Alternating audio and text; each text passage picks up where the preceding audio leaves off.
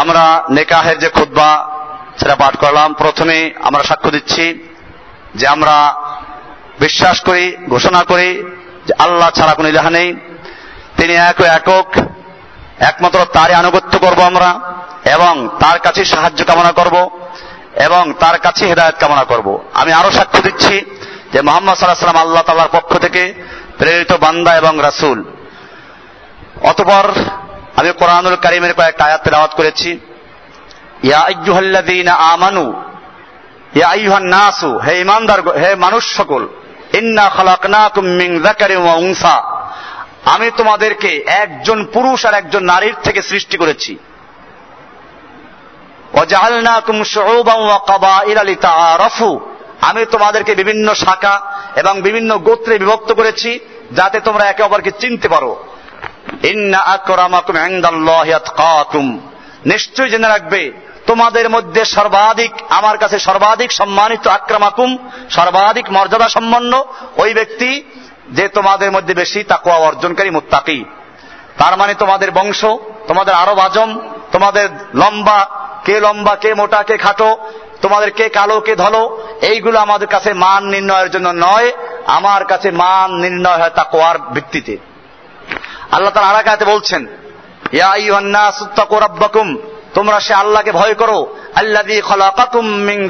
উনসা, যিনি তোমাদেরকে সৃষ্টি করেছেন একজন পুরুষ, একজন নারী থেকে। আল্লাহ তার আলাকাতে বলছেন হে ঈমানদারগণ, তোমরা আল্লাহকে ভয় করো যথাযথ ভাবে মুসলিমুন তোমরা মুসলিম না মৃত্যুবরণ করো না। আল্লাহ রাসূল আলাইহি ওয়াসাল্লাম, আল্লাহ তাআলা কোরআনে নেকাহ সম্পর্কে আলোচনা করেছেন। কোরআন বলেছে, ফানকিহু মা তাবা তোমরা যে নারীকে পছন্দ করো, তাদেরকে বিয়ে করো। মাসনা, দুজন বিয়ে করো। সুলাসা, তিনজন বিয়ে করতে পারো। রুবাহা, চারজন বিয়ে করতে পারো। প্রথম আলাদা শুরু করেছেন দুজন দিয়ে। কাজে দুইটা বিয়ে করা যাবে। তিনটা বিয়ে করা যাবে। চারটা বিয়ে করা যাবে। হ্যাঁ যদি না পারো, দুজনকে ঠিক মতো রাখতে পারবে না, তোমার এক, দুজনকে সমানভাবে চালাতে পারবে না, তাহলে বলা আছে ফা ওয়াহিদা তাহলে একটা বিয়ে করো। তাহলে একটা বিয়ে করো, যে না পারো। আমি এবার বলছি না যে আপনারা এখন দুইটা, চারটে একসাথে বিয়ে করা শুরু করেন। যেহেতু জায়েজ আছে।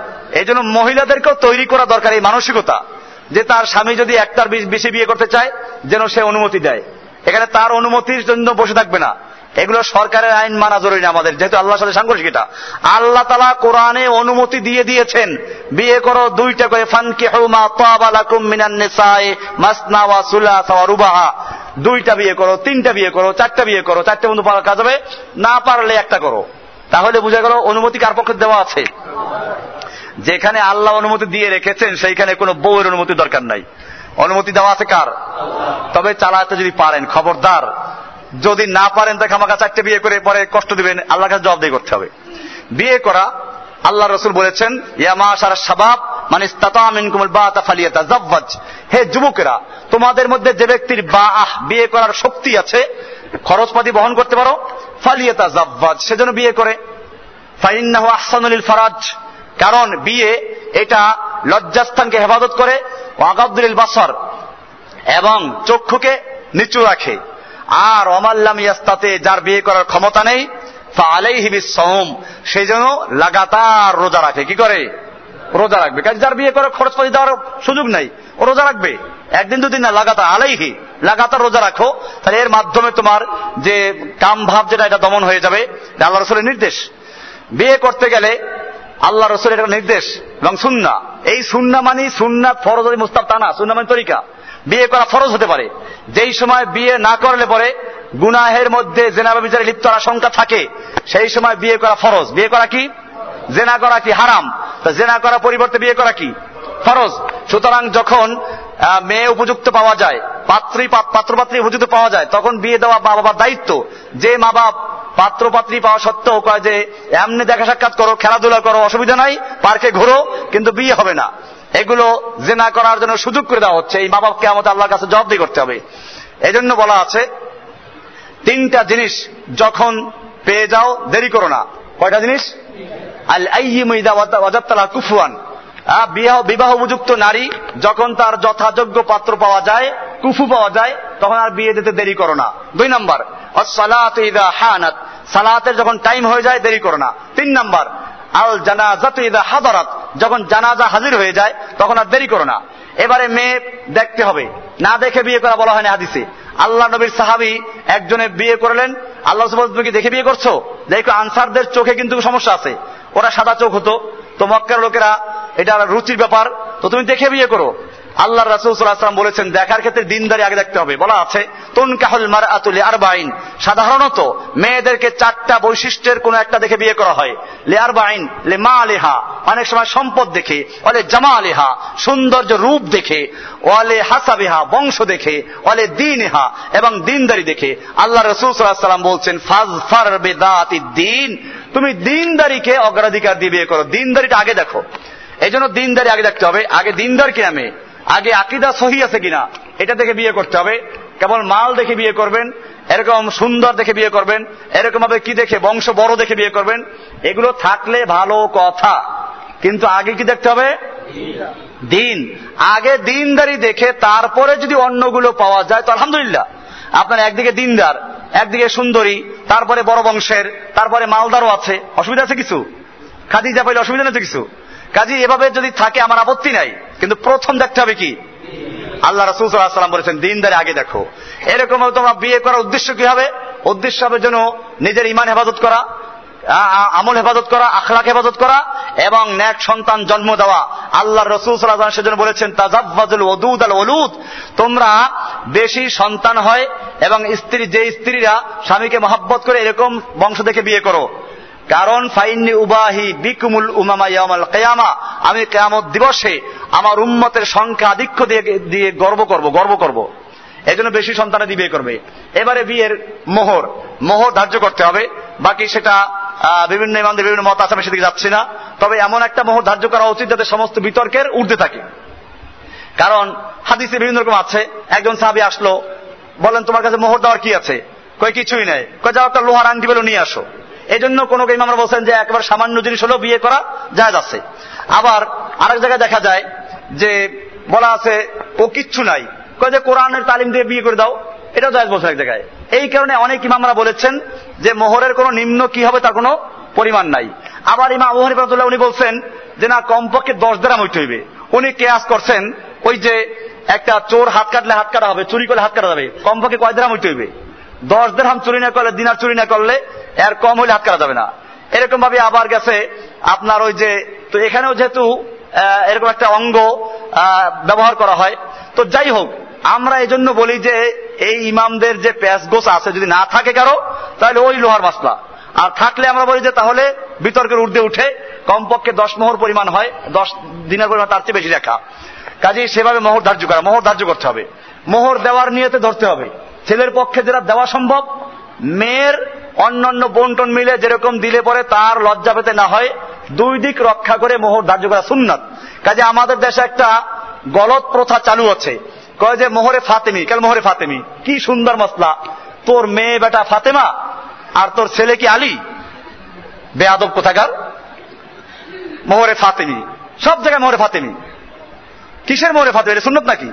আল্লাহর নবী চার হাজার দিনার দিয়ে বিয়ে করেছেন। পাঁচশো দেড়হামের নিচে আল্লাহ রসুলের কোন স্ত্রীর মেহমোহর নাই। ফাতেমাকে তো পাঁচশো দেড়হাম দেওয়া হয়েছে।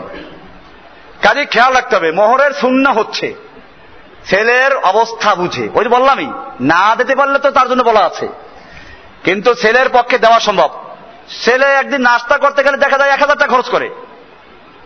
আর মোহর দিতে আসলে একশো টাকা। এটা কি ঠকানো না? চালাকি এগুলো।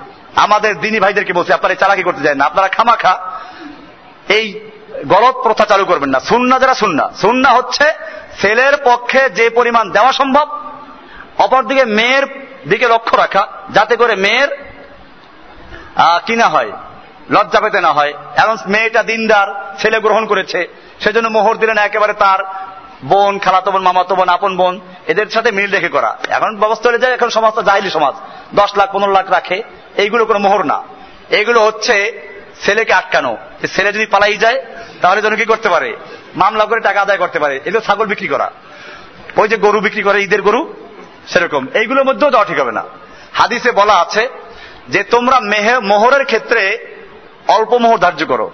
কারণ বেশি মোহর ধার্য করা যদি কোনো ফজিলতের কাজ হতো, তাহলে সবচেয়ে বেশি মোহর ধরতেন কে?